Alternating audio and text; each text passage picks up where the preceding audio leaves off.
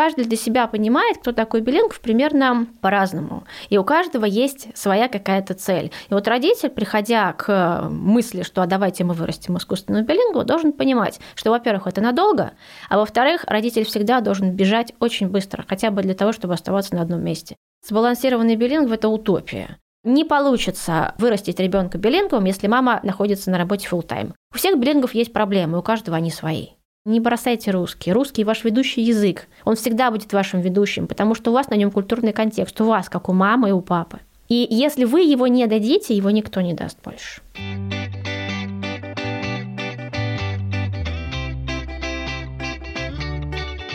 Всем привет! Меня зовут Саша Юсупова, я англомама маленького билингва Ромы и преподаватель английского. И вы слушаете подкаст «У вас будет билингвенок» про раннее введение иностранного языка, про то, как воспитывать ребенка билингва в России.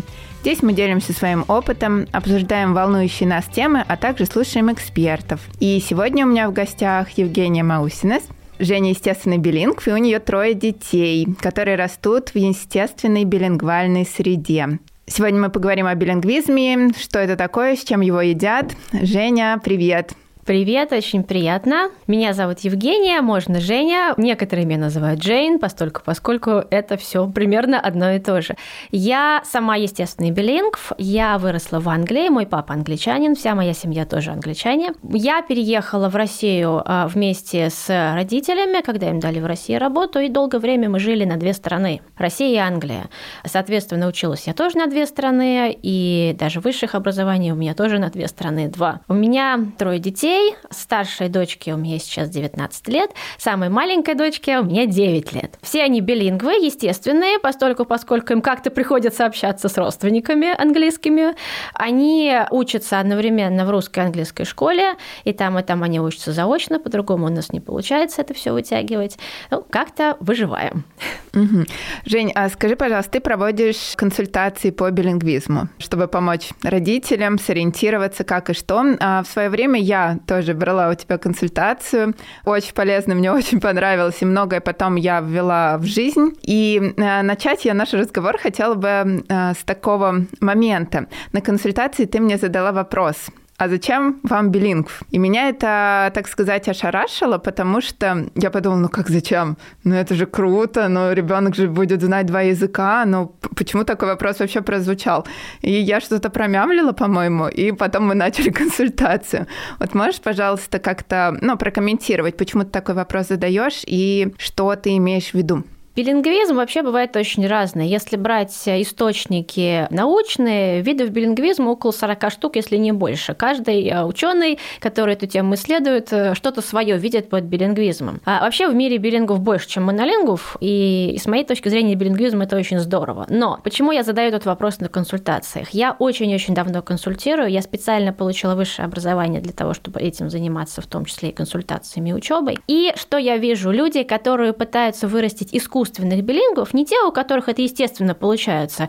А, либо они в среде живут, либо у них а, мультибрак а, из разных стран родители. Если оба родителя монолингвы пытаются вырастить искусственную билингву, они не понимают, что это не быстрый процесс, это марафон, очень-очень длинный, практически длиною в жизни ребенка до его совершеннолетия. И в большинстве случаев те, кто приходят вот к такому искусственному билингвизму случайно, ну, увидели там курс какой-то, э, почему бы нет, а давайте попробуем, они где-то к ребенкиным годам пяти начинают сдуваться, и у них возникают такие вот не свершившиеся ожидания. От этого плохо и ребенку, и родителям. Именно поэтому, когда ко мне люди приходят в самом начале пути и говорят, мы вот решили растить билингву, я задаю этот вопрос, он вам зачем, билингвизм?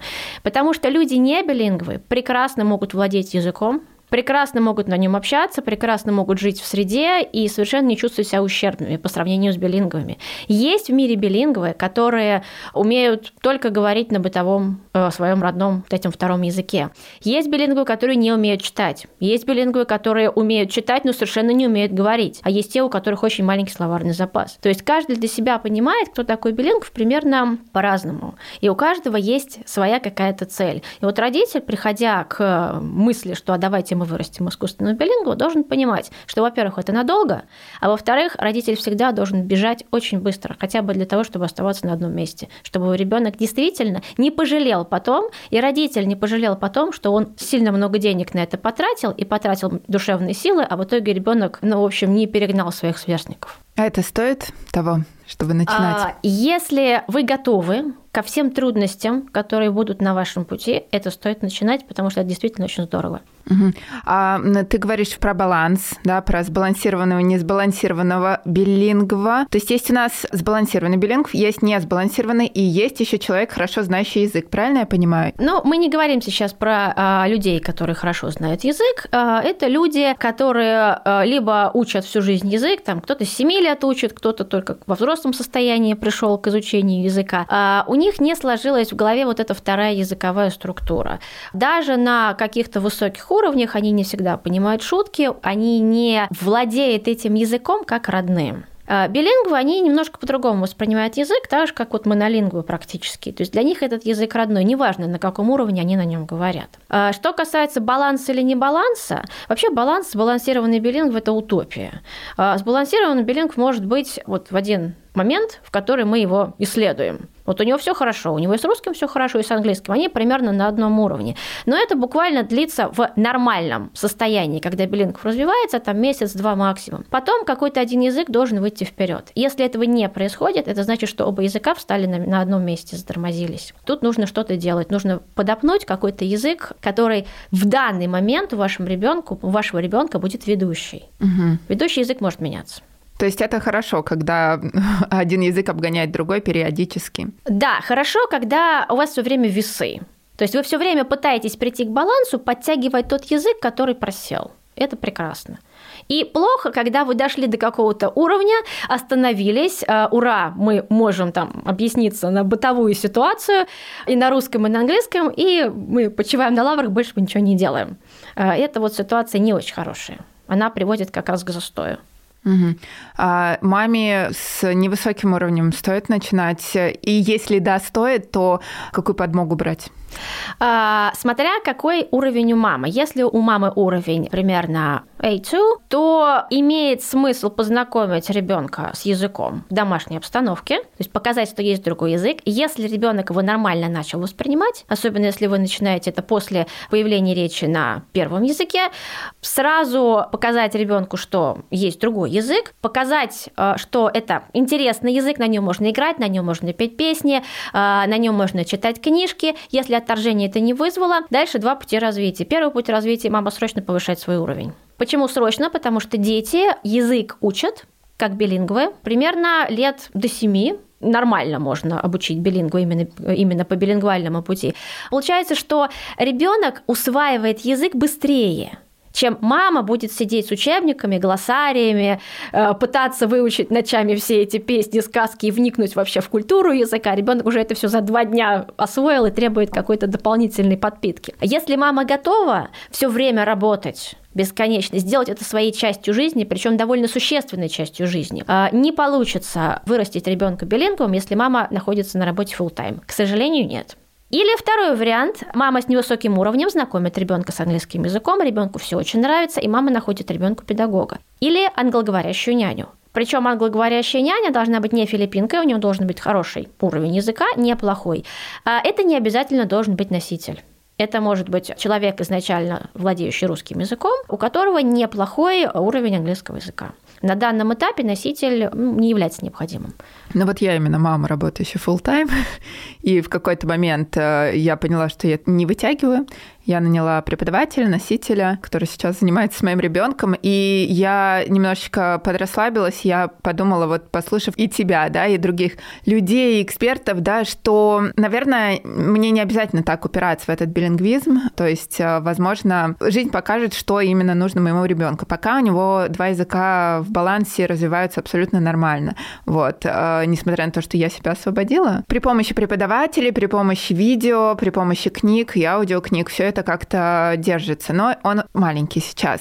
То есть я не могу сказать, что будет тогда, когда ну, речь у него выйдет на новый уровень да, там сейчас мы три года, что будет там в пять, что будет в семь, я не знаю сейчас. Вот ну, мы еще запланировали переезд, возможно, ну, в англо-среде это как раз э, и все это искакнет, и, возможно, там уже русский придется удерживать за ноги. Ну, это смена ведущего языка. Обычно это нормальное состояние у билингов, язык у них меняется, и те, кто сначала были, условно, англомамами, переехали в англоговорящую среду, они резко становятся русскомамами и начинают пачками скупать русские книжки, включать детям русские мультики и бороться за русский язык. Это тоже стандартная нормальная А какой язык сложнее? усвоить? А, сложнее усвоить русский, потому что а, в русском языке есть падежные окончания, есть согласование э, слов. В русском языке очень зависит от интонации, что именно ты имел в виду, от порядка слов, что именно ты имел в виду. Это вам не английский язык, который сильно проще.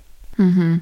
А стоит упираться вообще в баланс этот между языками или не стоит? А, стоит упираться не в баланс, а стоит все время смотреть, что языки развиваются. Я очень э, люблю такую чудную фразу, что если вы не можете бежать к своей мечте, вы к ней идите. Если вы не можете идти к своей мечте, вы хотя бы лягте и лежите в направлении вашей мечты. То есть задача вообще любой англомамы, задача любого человека, который растит билингва, неважно, англо, не англо, это всегда мелкими шажками двигаться куда-то вперед. Неважно, сколько вы слов выучили в этот день, неважно, э, что вы прочитали одну книжку или всего одну страницу, важно, что вы что-то делали. Никогда не ориентируйтесь на других детей, то есть не сравнивайте своего билингвенка с соседним билингвенком, у них может быть другая ситуация. Совершенно. У них может быть другой уровень восприятия у ребенка. Они могли раньше начать. У них может быть больше часов этого языка. У всех билингов есть проблемы, у каждого они свои. Это очень хорошие слова, потому что мне кажется, вот я часто об этом говорю, что Инстаграм заставляет нас что ли сравнивать э, своего ребенка с кем-то другим. Моему ребенку было два года, я смотрела там на э, девочку, там на мальчика, которым там 5, 6, 7, как же они классно говорят, а мой не говорит. Сейчас я думаю, ну в смысле? У них вообще возраст был разный, интересы были разные.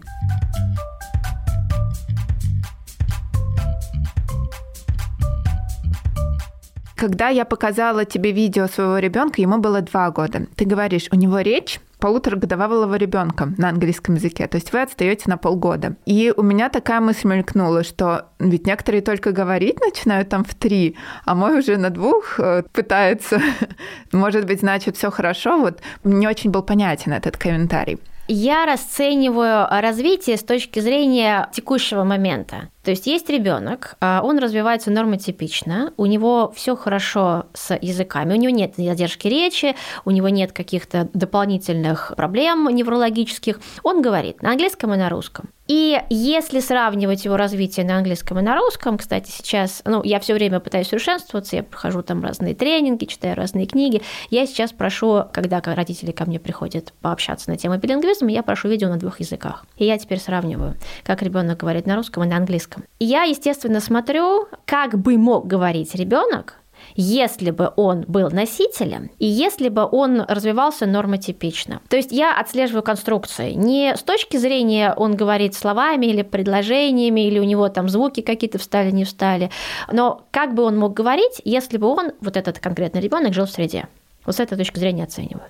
Я часто наблюдаю такую картину, что мамы, англомамы настолько увлекаются вот английским языком, что ребенок начинает говорить по-русски с акцентом, и, ну, во-первых, русский он не очень принимает, что ли, а во-вторых, когда я вижу этого ребенка, говорящего по-русски, мне как-то очень грустно. То есть я понимаю, что там в 7 лет вообще-то он не равен, да, своим сверстникам и мог бы говорить намного лучше. А поскольку мы живем в России, то это как-то немножечко странно. Все, вот как ты ты к этому относишься?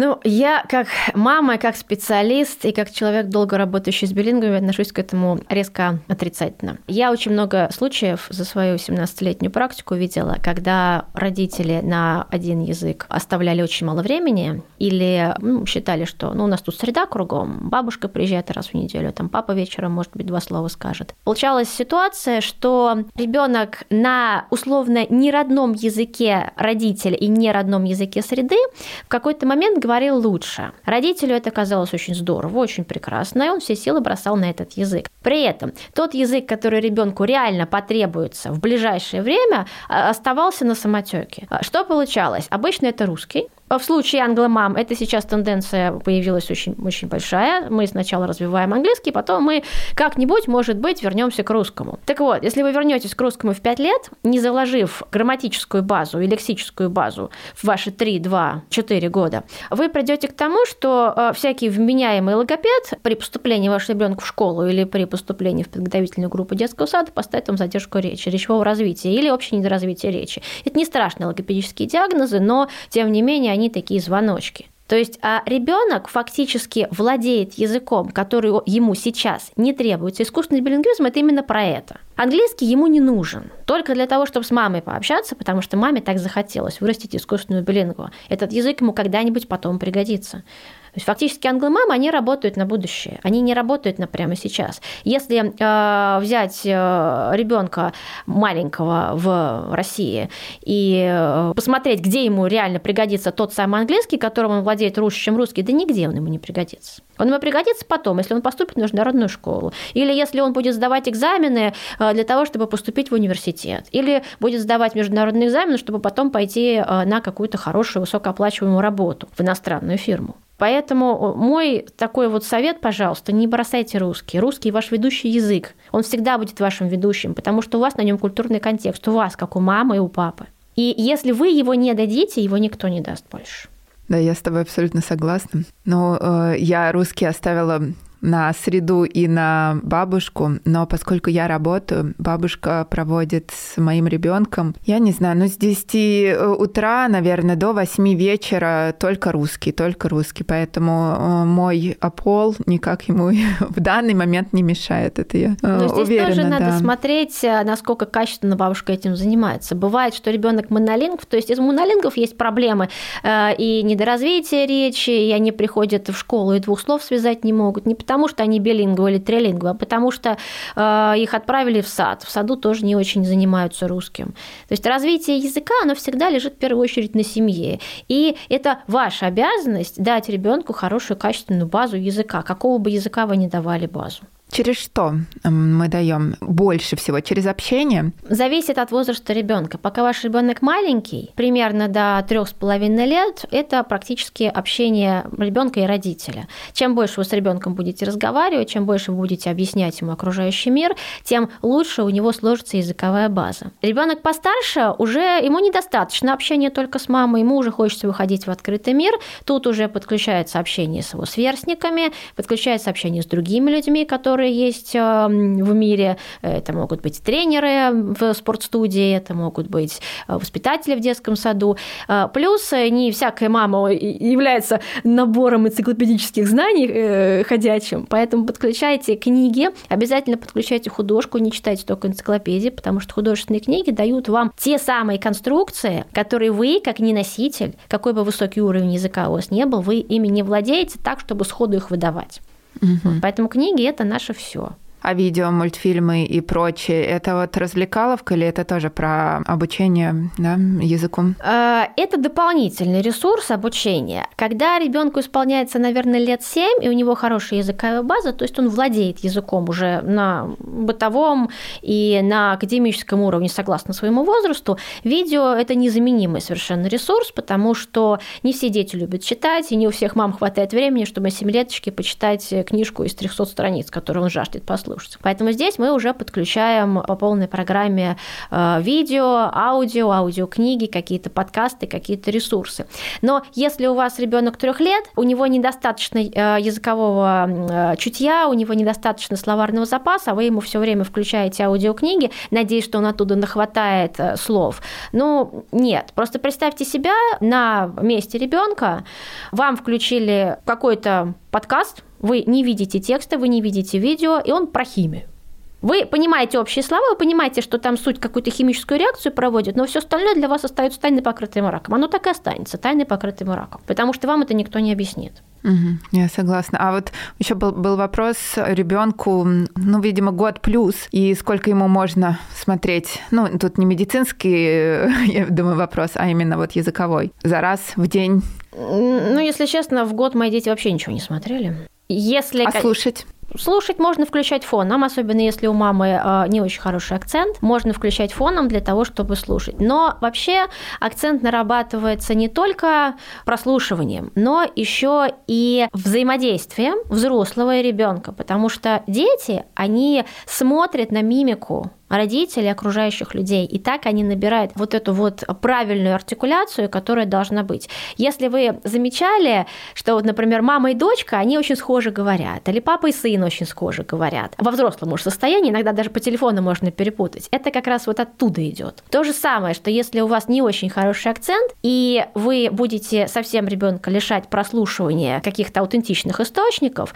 то ребенок заберет ваш акцент целиком прям вот как он есть, так и заберет со всеми вашими ошибками, со всеми вашими ляпами. Это плохо? Я не могу сказать, что это плохо. Я считаю следующим образом. Родители, которые не являются носителями, они и так уже делают очень большую работу по э, обучению ребенка другому языку, который для них не является родным. И если ребенок говорит с акцентом, это не страшно. Если ему будет сильно надо во взрослом состоянии, он приведет свой акцент в какое-то вменяемое состояние. Если у него, ну, условно, понимабельный акцент, это и будет его изюминкой, потому что он все равно не носитель, его все равно опознают как не носителя. Если он будет все время скажу сленговое слово «шифроваться», это не совсем правильно.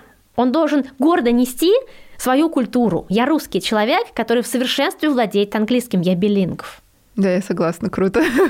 Крутая фраза. Слушай, раз мы уже начали про акцент и прочее, да, давай обратимся к звукам. Ты мне на консультации тоже говорила, что посвятите, какие звуки устанавливаются у ребенка, да, к какому возрасту, вот к какому возрасту должны гласные установиться, а именно, а я имею в виду английский язык. Сейчас я скажу один момент, связанный uh-huh. со звуками. Вообще у билинговов, а, особенно если у них вот такое хаотическое введение двух языков, особенно если у мамы русский акцент, там идет такое смещение. То есть все английские звуки, они очень сильно похожи на русские. И тут получается, что мы фактически работаем по русской таблице звуков. Вот. Если у родителя очень хороший акцент и четко слышно, когда он говорит на английском, а когда на русском, э, здесь, соответственно, можно уже опираться на таблицы, на каких-то специалистов, которые рассказывают поочередность появления звуков. Вообще в английском языке очень важны гласные, потому что согласные в разных диалектах, в английском языке тоже очень много диалектов, они произносятся совершенно по-разному. Но если вы будете жевать гласные, если вы их будете не дотягивать или наоборот перерастягивать, или с ними будут какие-то другие махинации происходить, вас будут хуже понимать. Вы можете опустить половину согласных, как в диалекте кокни, но если у вас все хорошо с гласными, вас поймут. Угу. А если все идеально и с произношением родителя, и вот, и да, допустим, ребенок занимается, вот, ну, к какому возрасту гласные ну, эти я, должны встать на место? Я обращусь а, к таблице, которую придумала не я. Это специальные люди собирали так называемое развитие, норм, нормотипичность развития речи. А, билингвальные логопеды это делали. Гласные устанавливаются к двум годам то есть если позже уже надо что-то с этим срочно делать. Если мы говорим про согласные, то к двум годам у нас устанавливаются простые согласные Б, Д, Х, М, Н, П. В части первой буквы и МП в части финальной буквы. К трем годам у нас встают сложные Ф, Г, К, Ц, В. В может немножко запаздывать э, в связи с тем, что в русском языке нет такого звука. У билингов оно обычно запаздывает, особенно если родитель неправильно произносит эту букву, этот звук. Четыре года – это кв, как в слове queen. Э, в пять лет звуки шипящие – ч, дж, э, ш. И звуки взрывные – бл, пл, л, и шипящие «с». Э, в 6 лет появляются звуки «р», «в» и э, двойные согласные. «кр», «бр», вот эти вот появляются звуки. У билингвов в норме, я консультировала специально с билингвальными логопедами, русское «р» взрывное может запаздывать до 8 лет. То есть английская уже встала, а русская еще не встала. Причем, если сначала встала английская, скорее всего, с русским будут проблемы, нужно идти к логопеду. Но, в принципе, к логопеду можно пойти, и ничего в этом страшного нет. А, к логопедам надо ходить. А, да, если вы пришли к логопеду и точно знаете, что он не одобряет билингвизм, можно не говорить ему, что у вас есть второй английский. Угу. И еще один момент про логопедию. Если вы видите, что у вашего ребенка проблемы логопедические с русским языком и проблемы логопедические с английским языком, потому что не установка английских звуков правильных, это тоже логопедическая проблема, только в другом языке. Вы сначала исправляете ведущий язык, а ведущий у вас всегда русский. Неважно, какой ведущий у вас в данный момент, для вас ориентир ведущий русский.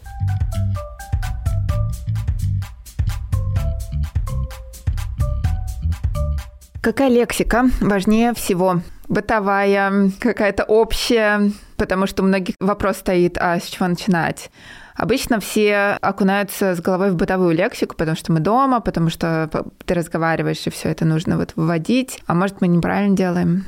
Делайте так, как, как бы делали бы на вашем единственном родном языке. Представьте, что ваш ребенок говорит на русском, ну, он говорит на русском, естественно, с вами. О чем он с вами говорит? Естественно, он с вами говорит про то, что вас окружает. Если вы живете в лесу, в коттедже, вас окружает каминчик, вас окружают собачки, лес и так далее. Это будет та лексика, которая ребенку сейчас жизненно необходима. Выбирать лексику, которая вам прямо сейчас нужна, нужно исходя из своего окружения. Я не могу дать конкретный набор. Вот сегодня мы учим про цвета, а завтра мы учим про бананы, которые зреют в вашей мисочке. Выбирайте то, чем ребенок будет пользоваться прямо сейчас и чуть-чуть вперед. А сложность речи важна, потому что я, когда смотрю твой Инстаграм, я думаю, боже мой, да я по-русски-то не знаю этих листочков там всех видов. Зачем мне это там по-английски в принципе? То есть это именно твое, то есть тебе хочется детям это дать, поэтому ты это даешь и этим делишься, или есть какое-то другое объяснение? А, объяснение есть, оно совершенно не связано с моим восприятием мира. Оно связано с тем, что в английской культуре к пяти годам дети дорастают до академического образования. Академическое Академическое образование, оно вообще не, не совсем про язык, не про билингвизм, оно именно про изучение предметов на языке. К этому моменту у ребенка бытовая речь, то есть все, о чем он может говорить вокруг, она должна быть уже устоявшейся. И в этот момент можно рассказывать ему, что бывают такие сякие листья, бывают такие сякие хищные и нехищные животные, и все в этом духе. Пока ваш ребенок не умеет обсудить свои нужды в бытовом смысле, окунаться в энциклопедические знания я не вижу смысла, потому что когда ребенок попадает в любую среду, русскую, английскую, неважно, о чем он в первую очередь говорит? Он говорит о том, что его волнует. Он не рассказывает вам про виды листьев и не рассказывает вам про вулканы. Он рассказывает о том, что у него э, болит коленка, потому что он ударился, и то, что он подрался с мальчиком Васей в детском саду. Вот если об этом ребенок говорить не может, не надо лезть в академическую лексику. Угу, спасибо. И последний у меня вопрос такой. К мультилингвизму, к введению там еще языков, как ты относишься? То есть, допустим, вот мы говорим с ним на английском, и я хочу еще что-то. Испанский, китайский. Я еще. опять задам вопрос, а зачем? Ну как же, он же будет знать много языков, это же круто. Прекрасно. А если у мамы есть на это время, деньги и силы, если ребенок не против, если у него тоже на это есть силы, он не хочет идти все время играть в футбол, потому что он признанный футболист, или не хочет все время рисовать, потому что у него стремление к рисованию, а реально хочет с вами заниматься, разговаривать на разных языках, да, почему нет? Есть э, много примеров, в том числе среди моих учеников, которые ученики мультилингвы.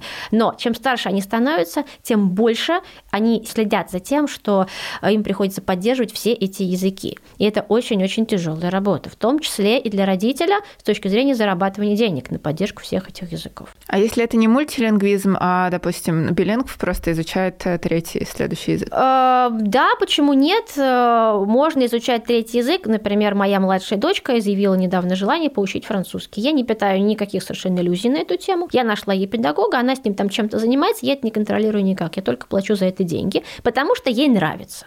Угу, понятно, понятно, спасибо. У меня, у меня просто тоже такая цель стоит, и я тоже вот, ну, не питаю никаких иллюзий, я хотела просто дать третий, чисто вот, ну, ознакомиться, что если потом будет желание в будущем, то ребенок сам подтянет. Ну, я больше за то, что если а, ребенок к этому не стремится, и у мамы нет ресурса, особенно если это работающая мама, она приходит, у нее два часа общения с ребенком, тратить эти два часа разбивать еще на два языка, это непозволительная роскошь. Скажем так, я владею русским, английским, французским и на базовом уровне японским. Когда-то я знала его хорошо, но, к сожалению, без практики он э, постепенно уплывает. Я специально не э, давала детям ни французский, ни японский, потому что я не вижу в себе ресурса тянуть еще несколько языков. Им будет надо, они выучат. Я выучила французский во взрослом состоянии, и японский я учила с 12 лет. Угу. Прекрасно у меня все получилось. Я не билинг в этих языках, не терлинг, но французским я владею неплохо.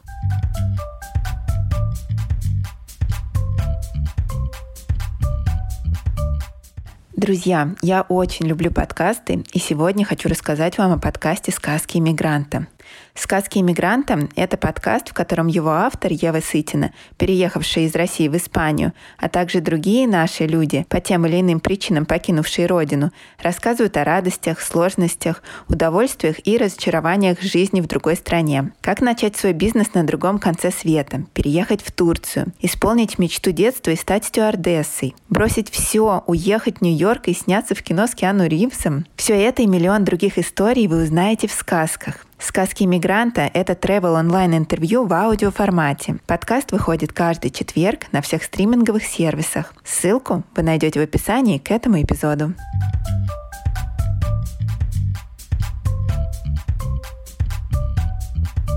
Скажи, пожалуйста, есть что-то, что я у тебя не спросила, и ты хотел бы сказать нашим слушателям? А, ну, во-первых, я бы хотела сказать, что те, кто а, встает на путь билингвизма осознанно и действительно собирается растить ребенка билингу в среде, где нет носителя этого языка практически, это колоссальный труд. Вы, конечно, страшные молодцы все. А, сдаваться ни в коем случае нельзя.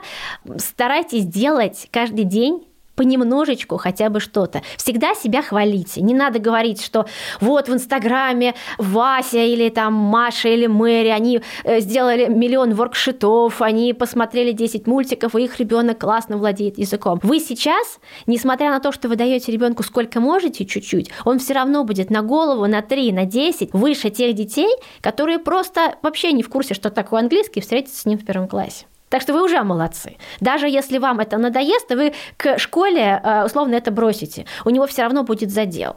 То есть база языка будет. И база уже... языка будет, да. Если ее потом куда-то отдать, даже если он уйдет в изучение английского как иностранного по беспереводной методике современной, все равно ваш ребенок будет разговаривать на этом языке лучше и будет быстрее его схватывать, чем те, которые пришли и начали учить с нуля в 7, 8, 9 лет. Жень, спасибо тебе большое за разговор. Пожалуйста. Спасибо тебе большое, что пришла и поделилась с нами такой ценной информацией. Вот, я думаю, что всем будет очень интересно и полезно послушать этот выпуск.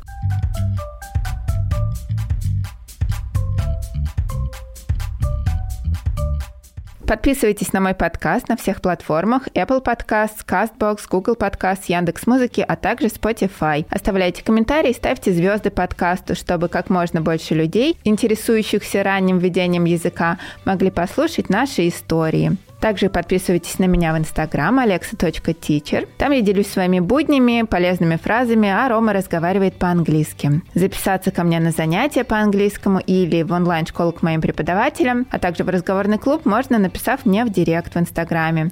Ссылку на аккаунт Жени в Инстаграме вы сможете найти в описании к этому выпуску. Если вам понравился этот эпизод, вы можете поддержать подкаст по ссылке в описании к этому выпуску. Всем пока-пока!